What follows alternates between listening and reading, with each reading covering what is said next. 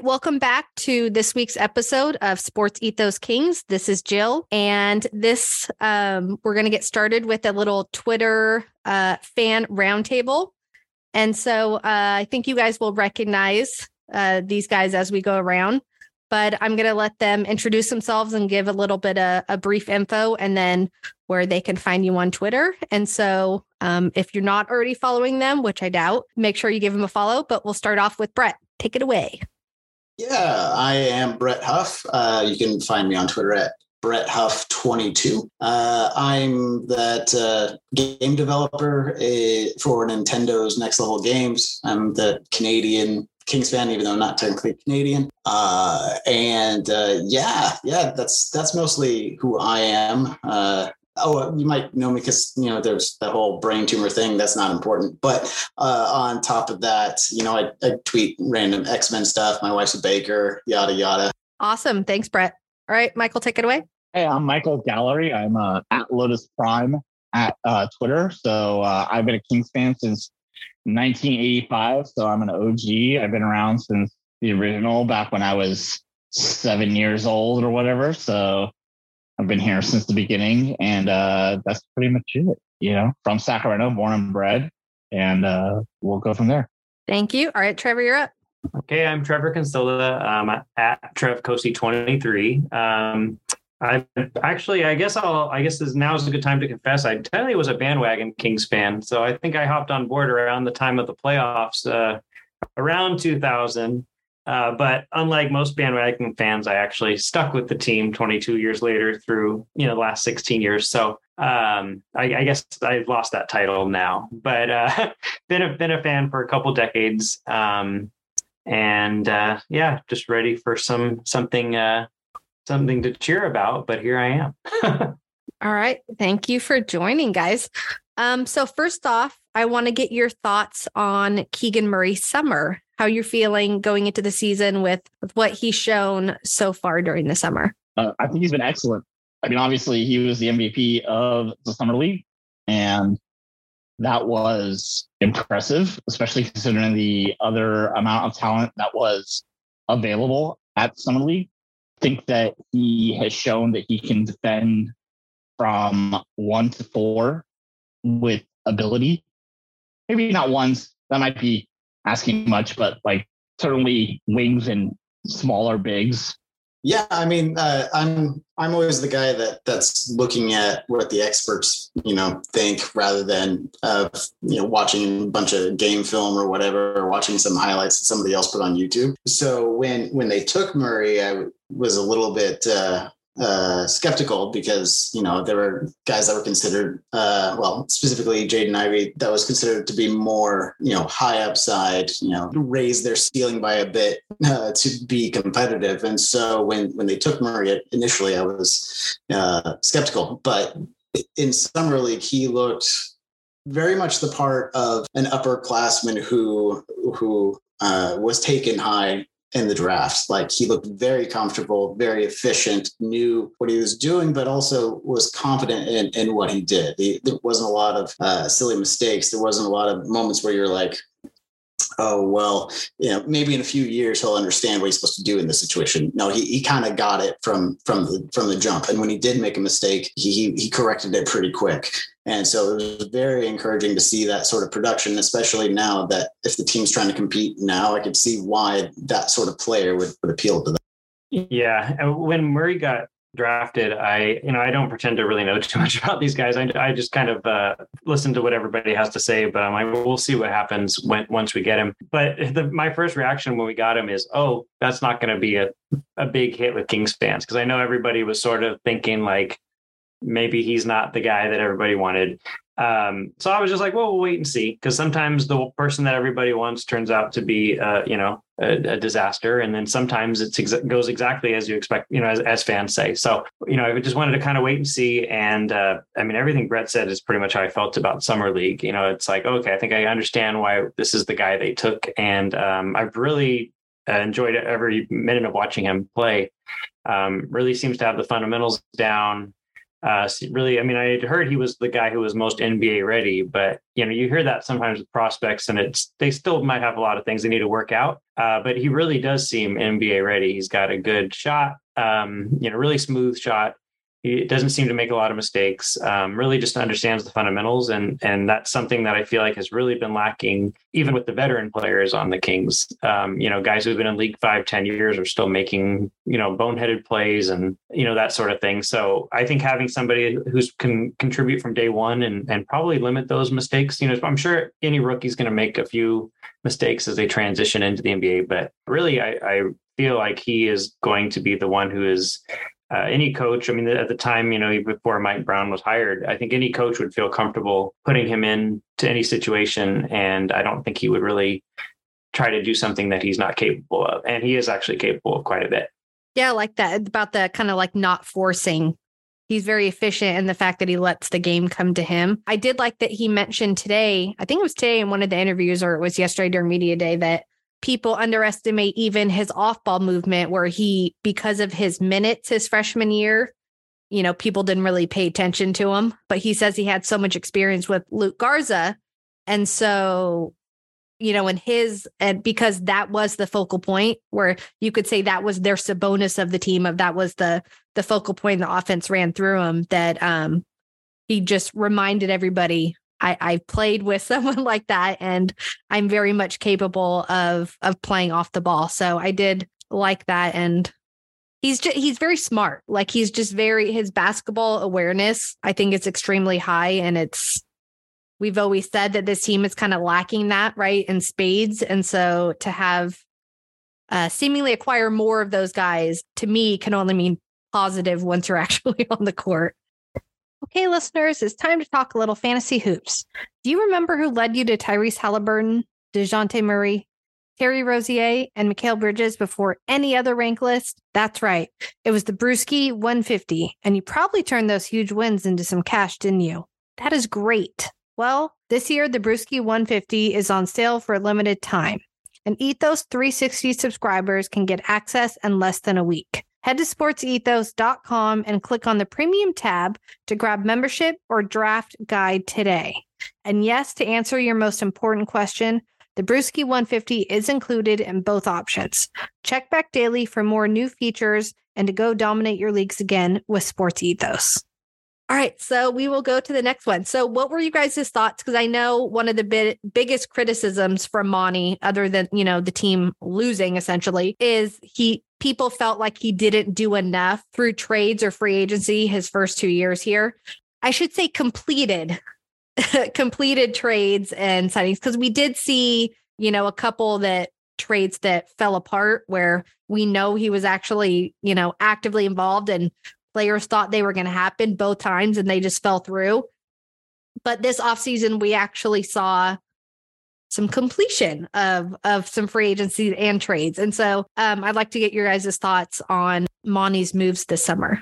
Well, I just want to go back to Keegan for a second. I think everybody knows that I was like a big Shaedon Sharpe proponent in the pre-draft process. Like you were because you were. I thought Sharpe had the because Sharpe had I thought I thought Sharpe had the biggest upside and that Murray was probably like the boring pick, I guess, what people would say. Or but boring is good when you think that you're close or when you think that you have other assets that you can get that will take you to the next level.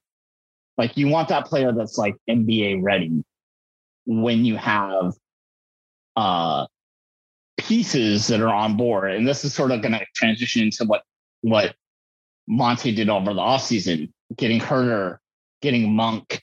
You know, we all know that Malik Monk couldn't be signed until, you know, July 7th or whatever, but that was done before, you know, before the draft or maybe shortly after the draft, right?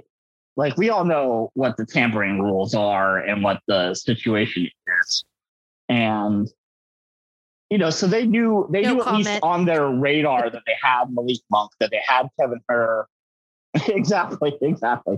But you know, they had Kevin Huerter on the radar. They had, you know, Malik Monk on the radar. They had players like that on the radar. So the the impetus to go get a shooting guard was lessened in that situation. And so it allows you to go get a Keegan Murray instead of a Shaedon Sharpe or Jaden Ivey.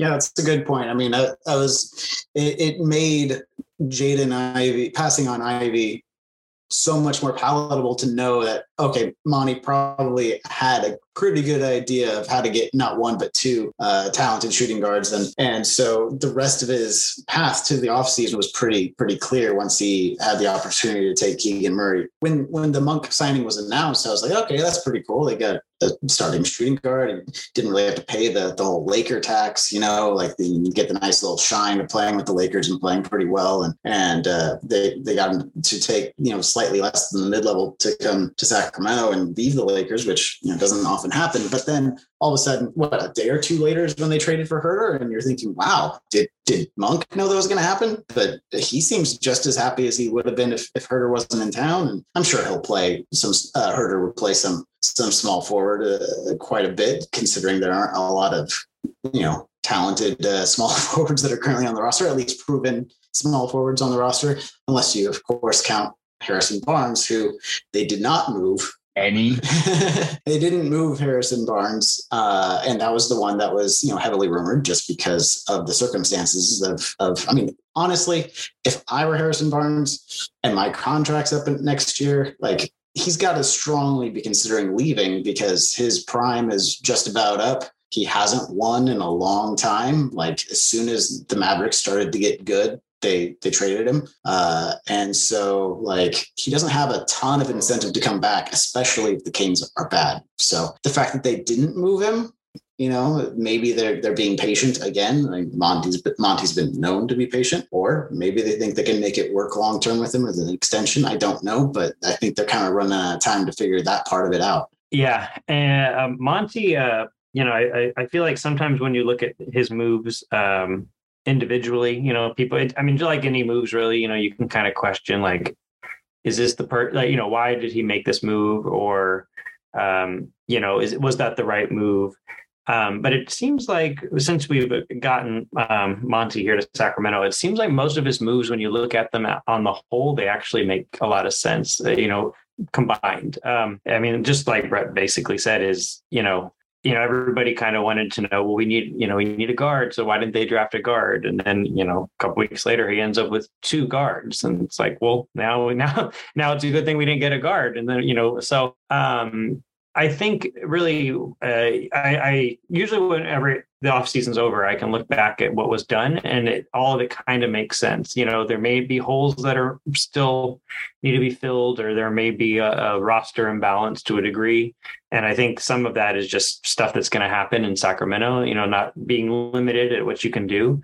Um, but I, I, think Monte, um, I mean, pretty much hit it out of the park for me this offseason. Um, you know, it, it, you know, I don't. He didn't turn it into a championship roster, but I, you know, but I think it, so. As far as what you can, what he was capable of, I think he made all the right moves, and now it's just a matter of seeing how those will play out, and then also seeing for the moves that don't work out, or or the things that maybe don't go according to plan, seeing how he um, adjusts um, during the season and uh, going up to the trade deadline which might play into his future here. Um, at least for me, he's done pretty much everything he needs to do, drafting well and um, being pretty savvy and and acquiring players. I mean, the way he got Kevin Huerter, I I was shocked honestly because you know Kevin Huerter is a I mean, whether he ends up starting at two or three or coming off the bench, he's a starting quality player.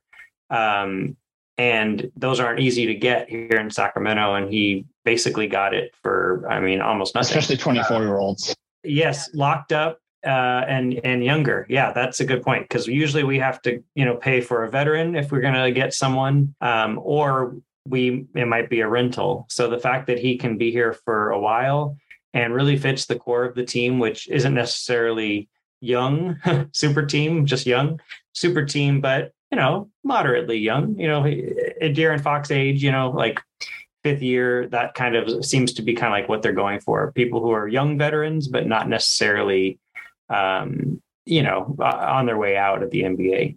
Guys who've been established and are in that second second contract and that comfortable where I know I can play in the league, right? Like you're not You're not expecting them to a year or two be out of the league like so many of the other players that that the Kings have got. But to your point too, I know it was talked about when the moves happened that for the price of Monk and Huerter was Buddy Hield, like, and you upgraded, like you that two for one it contract wise of what you're paying. Um, and those guys fit what you're trying to do to me so much better, and they're younger. And they will um, outperform. And, yeah, and I think what um I'm not even sure if it's being talked about recently, but I mean, one of the big things that Atlanta that they, you know, made the Murray trade was because they had had so many guard um, injuries that Huerter was even having to play point guard at times. Like he had played one through three for them based on how many different injuries they've had since he's been a rookie there. And so I think that, you know, when we'll talk about kind of the the three, you know, the three, the third point guard, are they going to keep more forwards kind of thing where I do think it gets kind of lost that you do have a guy that could technically fall into a third uh, point guard role at six, seven. And in case of emergency, if you really needed it. And as we've said before, if that's happening, then things have gone really bad. Um, and you're most likely, you know, struggling to stay afloat if you've had if you've lost um your your point guards you know of of the caliber of what they're expecting they're going to do too and so um i'm with you and i to me the only move that out of all the moves or non-moves that Monte's done really the Tristan Thompson one is the only one that we all kind of tried to find. Like maybe he was doing it for this, or maybe there was going to be a follow up trade or that.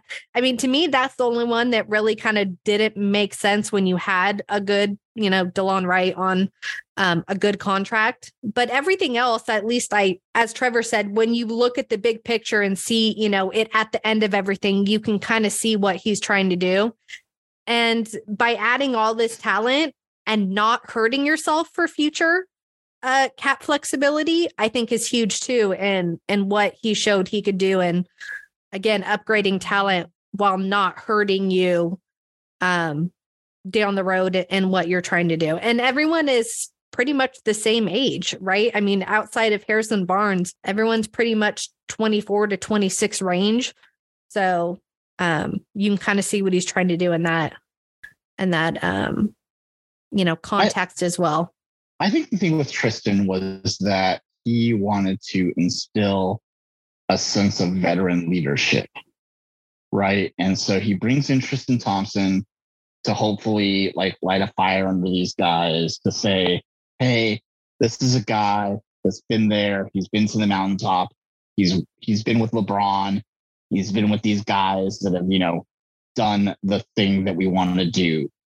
And the problem was Tristan's just not good uh, as a basketball player anymore. He has a great locker room presence. He gives a great press conference. He gives a great soundbite, but he's not a good basketball player anymore. And so, and half the guys on the roster back- were already one foot out the door. So his rah rah really wasn't going to resonate, I don't think, with them either to that extent, too. But that's a good point. That's a good point. Right. That Right. And and also like so it's not just the raw raw thing wasn't gonna resonate, but also like um you can't back it up on the floor. And so what are you telling me in the locker room? Am I gonna follow that? No. To some extent, it almost felt like leading into this season that Monte McNair was almost holding back. It was it was weird because it, it's like he was running a restaurant trying to build a menu, and he's like, "Well, I'm not really going to get any folk. I'm not going to choose any cons- like long term side dishes here until I know what the main courses are. So like once he was able to get Sabonis and make that trade and, and decide, okay, so Fox and Sabonis, those are my guys, at least for for the moment. Now I can go and pick those those side courses that will, you know, play off those flavors of the, the main course. And so all of a sudden he can pull off a MLE for for Monk and he can pull off a Huerter trade. He can put those resources, start trading, you know, a first round pick for for Huerter or whatever to actually acquire talent that helps support those main core guys. And the prior, you know, season and a half, he was just looking to try to figure out how do I sneak into one of these deals to get some of those those core pieces you know, I think it, it kind of goes back to that. You know, I know Jill's mentioned countless times all the different teams that sort of a domino effect. It's like you get this person, and then that turns into this person, and I think that's kind of what what he did. And that, and I and I agree because I think he was holding back, and I think it's because he knew he didn't have many pieces. Um, I mean, if I could speculate, like because uh, you know he knew he had De'Aaron Fox, but you know once he was maxed out, now that's not a, a very tradable contract, but um, you know, he needed to get something else. And I think that's really where drafting Halliburton ended up opening the door because it led to, you know, he's like, let me see if De'Aaron Fox is going to be able to lead this team. And then he's like, well, maybe De'Aaron needs help. Well, Halliburton's here. Maybe he can help him. Actually, they play the same position more or less he, probably needs a big man. And that leads to Sabonis, and which is really that Sabonis move was really the first move where it was like, oh, here's Monte now. He's he's put his stamp on the team. And then it seems like that set the tone of now we're gonna go with we're keeping these we're keeping Fox, we're getting another guy the same age, and we're gonna build around this core. And then it kind of opened up the door to all these other moves that got made this offseason. To be fair, I think if he makes the deal for Hield, for Harrell, Kuzma, and uh, KCP, right? Kentavious Caldwell Pope. That's a whole different team, right? So now you have Fox, Halliburton, Caldwell Pope. I mean, obviously we can play what if all day, but I think if that deal goes through, then we're talking about a whole different like Sabonis never happens. Halliburton never goes away. You know, uh, you know, we don't know what happens after that, but you know, because of Westbrook essentially saying, Hey, I want to go play with LeBron, that sabotages that whole deal. I mean, Buddy Hield was literally looking for apartments in Los Angeles. As was Montrezl. Montrezl's here. yeah. Yeah. No, that's yeah, another another good point. Monte McNair has achieved something that no other general manager in the history of the Sacramento Kings has achieved, and besides maybe Geoff Petrie and that he has traded for a multiple time All Star uh, on his watch, and that is at least something to be said for. Yep, hundred percent. So you know, you know, Domantas Sabonis is a great player, not a good player, a great player, and uh, that is a thing that the Kings have not had since Demarcus Cousins. Hey guys, so that ends part one of our fan roundtable. I will be posting part two on Friday, and we will be getting into Coach Brown, his staff in the summer, Monte and his extension, and then we will have Brett, Trevor, and Michael's uh, feelings and how they're feeling going into the season. So thanks again for listening, and we'll see you guys on Friday.